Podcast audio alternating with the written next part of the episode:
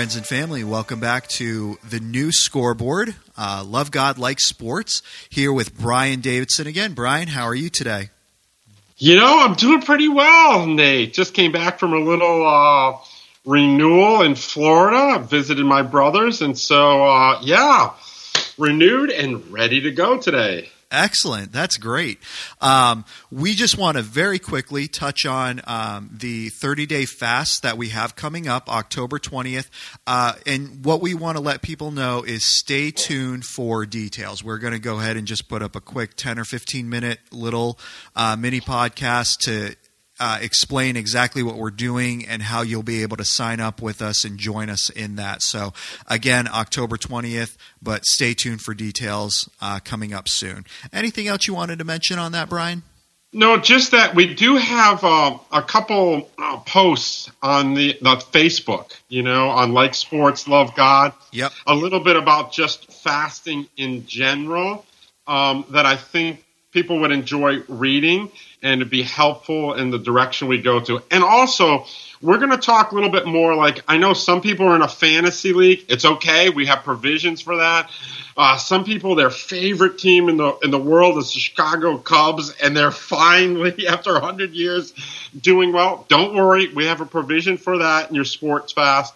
So um, yeah, look, we look forward to explaining that in more detail in a uh, oh, oh, uh, just a, a, little bit of a, a, podcast, very short, five to ten minutes, that just really focuses on all those details. And we're going to set up a little community page as well, so that we can interact with the group that choose to go in this direction and uh, be supportive of encouraging each other as well too. So more to come. Excellent, excellent. So really excited about that. But um, we do want to uh, start right away because, Brian, I know today you're on a little bit of a shorter schedule, so we want to dive right in. Um, we are talking about the 10 P's of the new scoreboard, and our first one was uh, Brian, remind us, what was the first one? Purpose. Purpose, and then we did passion, and we did two aspects of the passion. Um, one was the loving God aspect of sports, spiritual formation mm-hmm. passage, uh, um, passion, and then the second passion was the love of our neighbor, mm-hmm. right? The ref that's yes, you know that changed my life. Yes. So passion, the first one was about passion for God. Passion on the second part was uh, passion for our neighbors, um, loving our neighbor, and today we are talking about perspective, how to get a proper perspective uh, within this idea of, of sports, competitive sports, youth sports, and all those um, things, bringing them together into perspective. Brian, go ahead and just um, give us the quick, you know, five minute summary of perspective, and then we can go ahead and unpack it a little more. Okay, great, sure. You know, um, I, I think oftentimes when people realize Mm-hmm. That something happens to us, particularly Christians, in the environment of sports, where we, I don't know, some switch is flipped or something, and there's a, a lot of Jekyll and Hyde type behaviors, conduct towards our neighbor, and uh, not so great character revealed. And so we have to kind of figure out, okay, and that's really, it, it becomes a loss of perspective. Mm. So we need to just kind of address that, and I, we don't have the time to go into this into uh, depth, but you can do some of your own study as well. But perspective is a point of view, right? So yeah. it's a it's it's a particular attitude towards um, or a way of regarding something. So for us as Christians, we have our framework is this Christian world view. Um, uh, you know, a, a, Christian worldview basically refers to the framework of our ideas. Sorry, that's my New England uh, approach to that word. My kids always give me a hard time. Uh, refers to the framework of our ideas and beliefs through which a Christian individual, group, or culture interprets the world and interacts with it. Mm. Interprets the world or interprets the world of sports to make it kind of connected to our topic and interacts mm. within the world of sports uh, with our neighbors. So that's kind of the Christian worldview. Barna, which again I'll, I'll quote oftentimes as we go through these 10 P's, the great research group here in the state says, 4% of Americans have a biblical worldview. And of born again believers, 9% have a biblical worldview. Wow. Um, although most people own a Bible, this came from a little bit of a, an article for Focus on Family. Um, they did this article, and here's one of their quotes from Barna. Although most people own a Bible and know some of its content, our research found that most Americans have little idea how to integrate core biblical principles to form a unified and meaningful response to the challenges and opportunities of life. One more time. Although most people own a Bible and know some of its content, our research found that most Americans have little idea how to integrate core biblical principles to form a unified and meaningful response to the challenges and opportunities of life. So, for for us, you know, let, us look at this real quickly. So, a Christian worldview is built then upon our playbook, the Bible, mm-hmm. right? Um, and so, you know, uh, if you if you look at something in contrast, like a, a two year old, you know, he's the center of his own universe. Um, I, I, was reading the Focus on the Family article. I thought that, that was a great little example, and they talked about the the secular humanist as well. You know, uh, the material world. That's it for the secular humanist. Yep. The the Buddhist, right? Um, he wants to be liberated from uh, suffering by, um, you know, like a self purification. A biblical worldview believes our primary reason for existence is to love and serve God. So, from within the new scoreboard, for us, that's the two greatest commandments love God, love your neighbors yourself. So, we're going to try to integrate this Christian worldview that's built upon Scripture, our playbook, the Bible, and it takes those two greatest commandments uh, love God, love your neighbor as yourself. That's what comes out of the little model that we put into our family and personally that helped me. Remember, love God, love God, like sports, love God, like sports. So that you see what, what's happening is there's this tremendous collision and tension for Christians in sports today. Uh, and there's a really a battle for our perspective. Mm. And and and what the world of sports is trying to do is draw you in. Um, it's trying to draw you into their lens of looking through the world of sports viewpoint, in which winning is the be all and end all. It's the highest ideal. Mm. All right, it's the reason for playing, and so what happens is right there with that world of sports there's a whole other set of values that will fall under winning at all costs, mm. at any cost.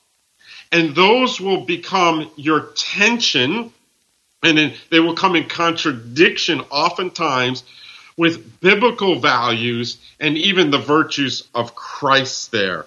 Um, and so, uh, because for us, you know, it's it's um, the, you know the love God. We talked about it in Luke 10, Luke 27, two great commandments. But you know, we're called to, to, do what? We're called to glorify God. Right. Uh, how or where? Whatever we do. Right. Right. Or to do it, whatever we're doing. It's not about pleasing men. It's about pleasing God. That's Colossians 3, 17 and 23 we can look up, or, you know, First Corinthians 10, 21 for whatever we do, right? So that includes sports. There, we can't have this dichotomy where, you know, it's just within our Christian bubble or our Christian activities that it's all about loving God and serving others. It has to be integrated into the environment of competitive sports, but we have to know that when we walk into that place, our perspective, there's a battle going on right there and when we, our character and conduct becomes unbecoming to our uh, following of Jesus Christ, it's because what's happening is the world of sports, with its highest ideal of winning, is is is portraying or putting off to us another set of values that are, is causing this um, this tension that oftentimes results in Jekyll and Hyde types of behaviors in some of the most mature believers. I, is, is, that help a little bit there? Is that it? Know? It does. Can I can I ask you this question, Brian? Yeah, um, yeah. So, okay, I, I, understand we want to get a proper perspective, but but you are you keep bringing up that title, competitive sports, competitive. What is winning's proper place? What is the proper perspective toward winning in competitive sports? Yeah, well, great. Like for me, and, and see, people don't know me super well, so sometimes there's again there's that that thinking that um, watering down that competitive side. Mm-hmm. Um, maybe uh, there's a wussification sure. of competitive sports going on here. If you know me, that's not the case. Yeah. Um, if it's a game, you play it to win. I mean, again, I mean, if it's a board game at home with the family, and, you know, okay, you know, you also play to win. But what happens here, whether it's a board game at home, a youth sports game, professional game, whatever, there's an old axiom that has just unfortunately gone by the wayside, but it says whether you win or lose, it, that's not about whether you win or lose, it's about how you play the game. Yeah. And the truth is what we're what we're trying to be about is we're trying to repurpose our participation in youth sports so that we, um, in line with our love of God and our love for a neighbor. Mm. So we want to be able to strive fiercely, competitively, intensely with our full energy of concentration and focus and effort towards winning without having to compromise, right? Mm-hmm. Our values our Christian values. Mm. And, and, and the virtues of Christ. That's what we're saying here. It, it in no way, shape, or form is taking away from our drive. But what we're saying is winning, we're, not going to operate under a perspective where the worldview is winning is the highest ideal. Mm. It's not. That's what we're saying. It's not. Mm. We're going to strive, we're going to drive to win with all of our heart, soul, strength, and mind. But we're choosing to say, listen, we're going to come up with a set of biblical values and Christ like virtues that we are absolutely unwilling to compromise in the environment of competitive sports. Mm. So, so let me ask you um, to kind of nail it down a brass tacks here, because I'm sure that we have many uh, coaches, many uh, fathers of players, maybe even some of those fathers are coaches.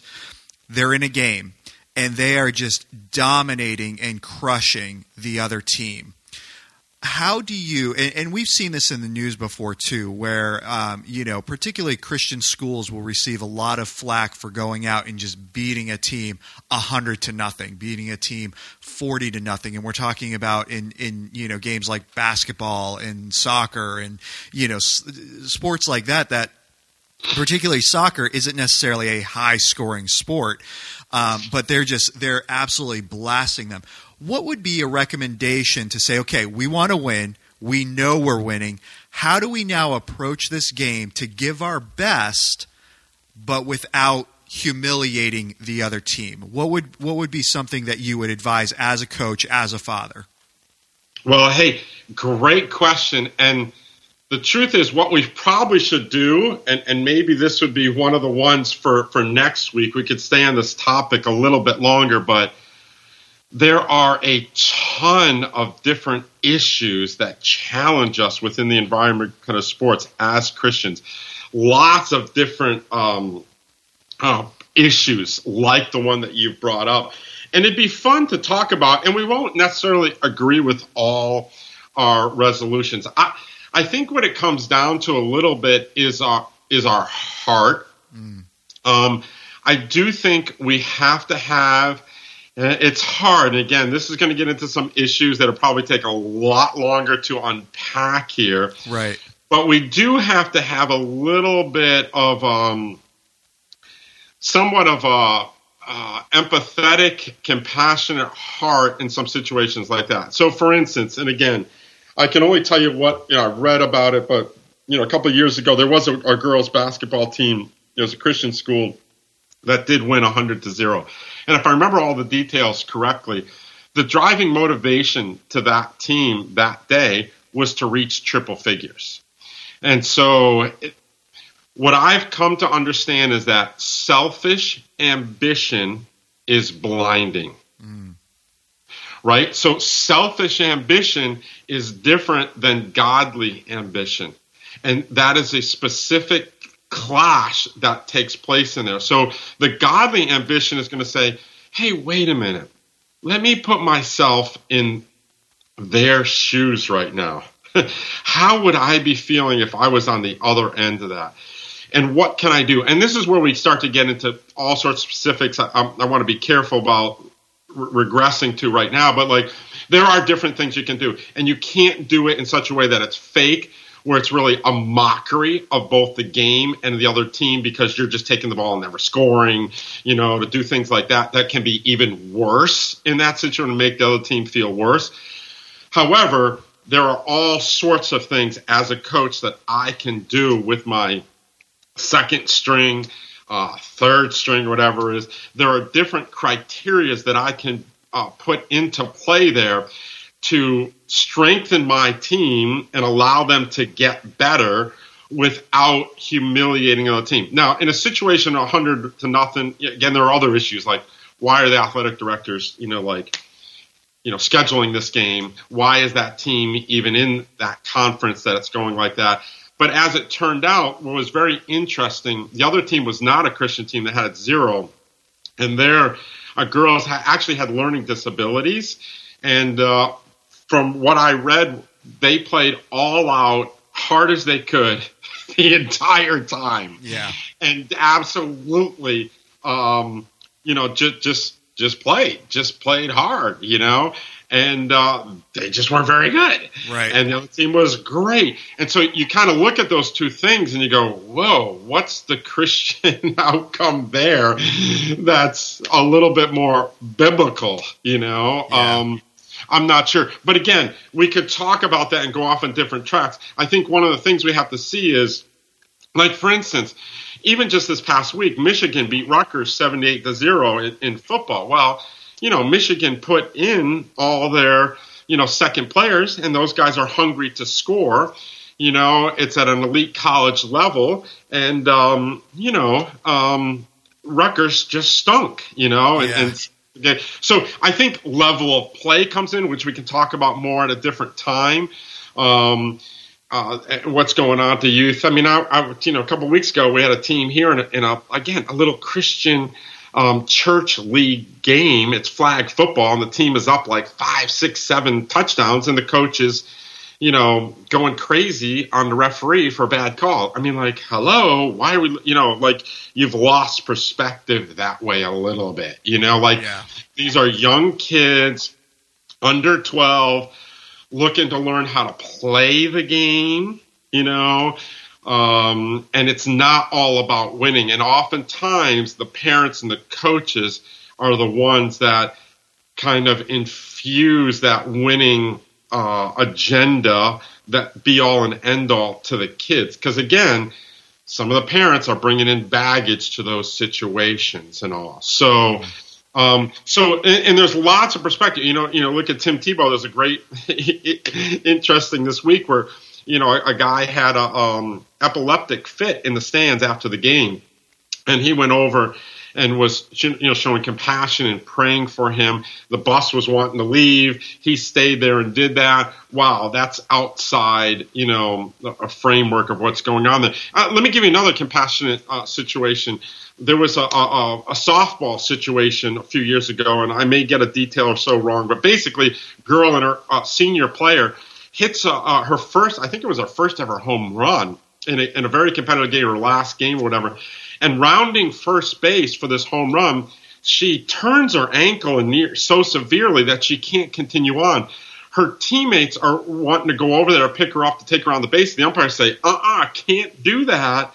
Um, because that's against the rules. She has to go by herself. And then the other team says, What if we help her? Is there anything in the rules against that? And the referees look at each other go, No.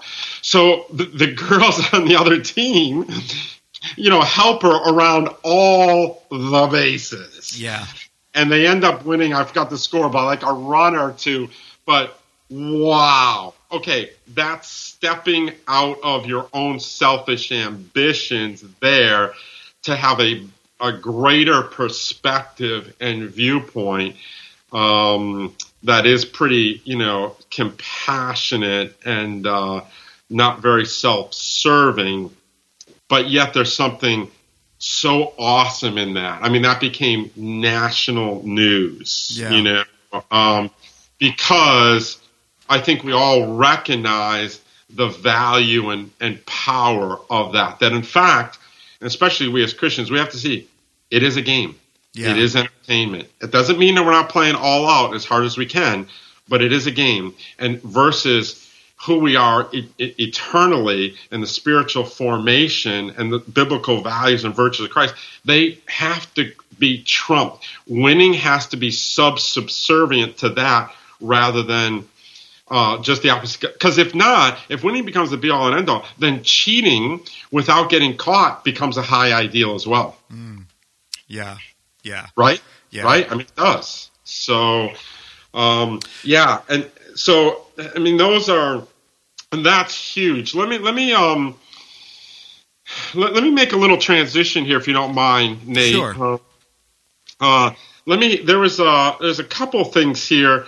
I, some people, it, this is a secular website, but it's youth sports. Michigan State University has like a, a youth sports institute um, and it's really it's it's very very good. And I would refer to an article by um, Larry Law, um, if I said that right, or Law. It's on how do I avoid getting sucked into an unhealthy perspective of youth sport. And um, it's very very good. Um, it it's it's an article. I wish I could read the whole thing, but let me bring out a couple things. Um, what happens when a parent emphasizes athletic development first and the child's total development second? What happens first is the child may begin to feel the pressure to perform for the parent.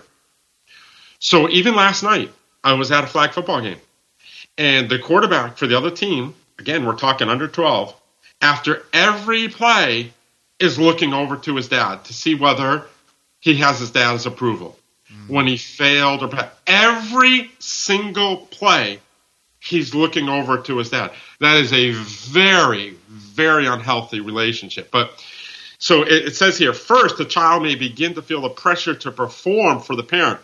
As the Institute for the Study of Youth Sports, we learned from interviews with elite junior tennis players that they may feel the pressure well before the parent ever realizes it.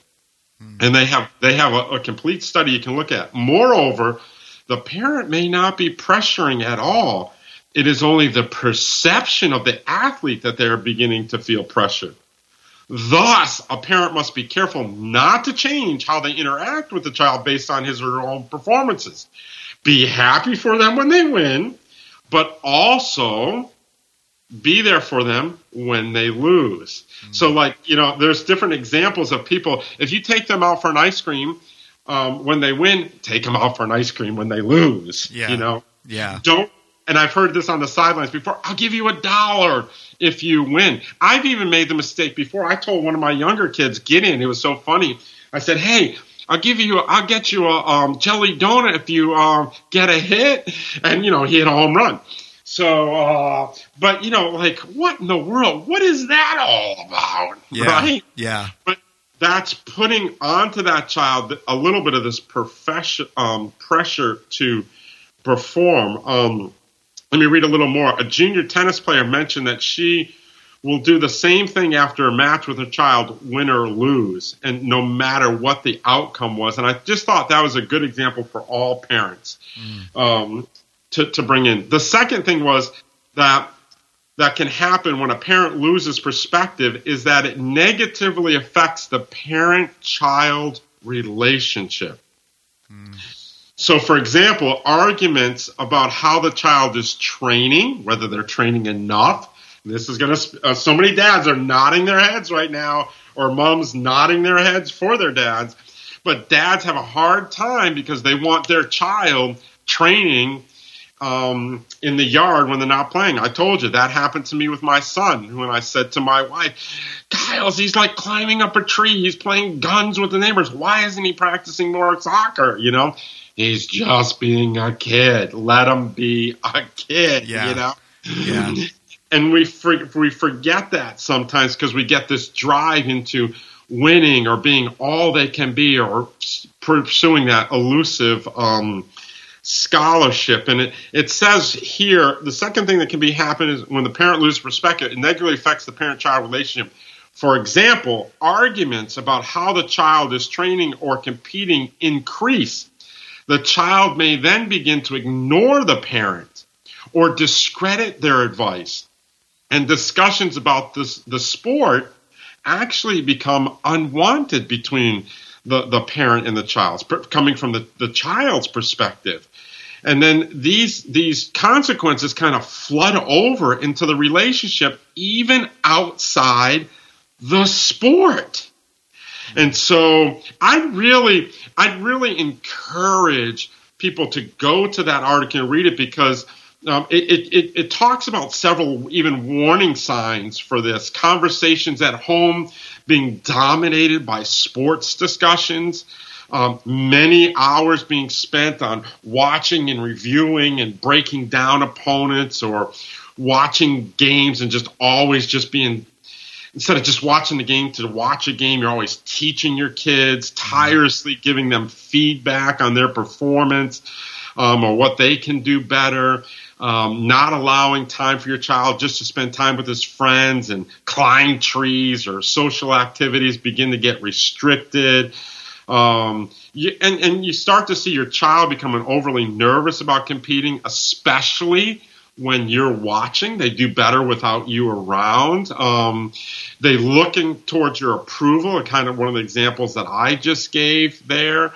Um, so lots of things begin to happen. Um, a, that that are fascinating. Um, uh, uh, uh, there, there, was even a, a pair of uh, uh, girls that that uh, wrote a letter to their dad, um, and it went into they, they sent it into an editor of a newspaper to be published, and it was it was a remarkable letter, but it was basically around this topic and some of these specifics, like you know, Dad, chill out, you hmm. know. Yeah. Um, let let let me enjoy just playing. Uh, stop shouting instructions from me. They're in, you know, I can't process both. Um, and so we as parents just need to get to get a grip on things there. Um, and so we we have to be sure that our biblical worldview doesn't get watered down and diluted in the sport experience. Um, we have to begin to see things differently with our point of view so that our responses and our reactions to those challenging circumstances and situations and issues in the competitive sports really reflect um, how convinced we are and how deeply we hold the biblical values and Christ like virtues. We have to model that as parents to our kids. That's what we want to, that has to become you know, one of our, our greatest goals in who they're becoming, you know, that sport, that spiritual formation as they encounter these challenges um, so that their their hearts are really directly aligned with that biblical um, worldview. So, um, yeah, does that? Uh, can, can, you mean you you look at like Colossians like um, I, I, don't know if you have your Bible there, Nate. Uh, Colossians like two eight. Um, do you have one of those? Uh, do you have your scripture right there? Sorry, uh, two. Uh, yeah, I can I can uh, get that. Give me one second. Yeah, sorry, catching you off guard there, but all right. the beauty of modern technology. Um, let's see. All right. See to it that no one takes you captive through hollow and deceptive philosophy, which depends on human tradition and the elemental spiritual forces of this world rather than on Christ. Yeah. So that's what I'm saying. We have to be careful that we're not um, falling prey or becoming captive to the world of sports deceptive philosophy, right? Yeah. Which is built built upon you know, human tradition, right? Yeah. So we we, we want to stand against. We want to be in the world, but not worldly, and and and that's why, like one of our action points. You know, we've done our mission, we've done our vision statement. This is the place with perspective that we want to now spend time and say, okay, with that mission and vision, what are our biblical values as a family? and that we want to hold on to. What are our what are the virtues of Christ that we want to list that are going to be in support of you know our mission and vision, which lines up around love God, love our neighbor as ourself. Mm-hmm. Um, and and if you re- remember, so so so we we begin to now say, okay, these are the things we want to hold on. These are the things as parents we want to model and we want to teach our kid. And those become kind of like what our weekly studies are or our seasonal studies with our children. Yeah. You know, as we begin to um, use the Word of God as our playbook, see what Scripture says about those values, and then discuss with our kids how they come into play in the environment of sports. Share where there are a challenge for you, what tensions you have, and, and there'll be all sorts of circumstances that'll come up for the kids in that competitive environment, and we can talk about the tension there. And so what we want to do is we want to brace them um, and we want to kind of uh, feed the abiding in Him so that the Spirit is changing our hearts in these areas so that we're really holding on and deeply valuing these biblical uh, values and, and virtues of Christ so that we're ready to respond supernaturally rather than naturally, more from a, a godly standpoint than a worldly standpoint. How am I doing, there, Nate? Is that yeah, a lot? Yeah, that's. Oh. So sorry. No, that's that's great. And you know, as you were talking, um, one of the things that was really coming to my mind, one of the one of the verses was Ephesians uh, six four. You know, uh, fathers, don't exasperate your children. Uh, you know, I feel like a lot of times, uh, you know, as parents, we love to quote. Um, you know, children obey your parents, children obey your parents. But we forget the flip side of that, where God is giving parents a specific command don't exasperate your children. And, um, you know, I'm sure you'd agree, Brian, that this is one of the areas that um, I know I've seen and I know you've seen where parents can really exasperate their children in the area of competitive sports. Yeah, it, it's no doubt. And I think parents are really good hearted, well meaning. I, I don't think it's it's intentional. It's just what we don't realize. Again, it's the frog in the beaker. Yeah. What's happened is the world of sports, we're conforming to their values. We're absorbing um, their ideals and values that are all under that winning uh, approach and um, and which is a really it's all about it's it's really a self-centered absorption that's taking place there. Mm. And so we we walk into that and we're we're unprepared. Mm. And, and so what, what I'm saying is, uh, and that's why we lose perspective. That's why we have these Jekyll and Hyde things. And uh, go to church softball leagues, go to church basketball leagues. What's going on there? We are not controlled in those places by the Spirit of God. That's where we want to go to.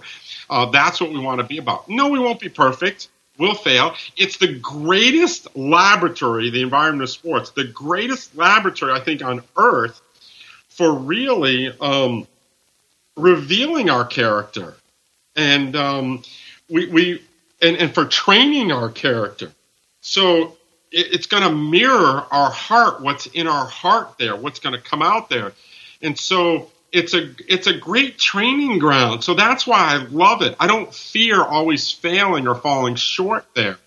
Um, it pushes me to submit more to God so that I can be who I need to be there and I can train up my kids in the way to go. And also, also, so I can be the witness. Yes. That God would have me be, so that we can be more in line. Um, uh, we can be more salt and light in that place, so others can really see we're not as hypocritical. We're not giving them excuses. There's something about us, even in the environment of sports, that um, draws them to Christ. You know, I totally agree. And again, um, want to be so mindful of your time. I know you've got a lot of things coming up. We're going to be really excited to talk to you uh, and uh, kind of branch out and, and, and discuss this a little bit more in depth next week. But we do want to go ahead and sign off, and we want to sign off with, um, you know, just remember that all of these things are only possible through the glory of the impossible. We'll catch y'all later.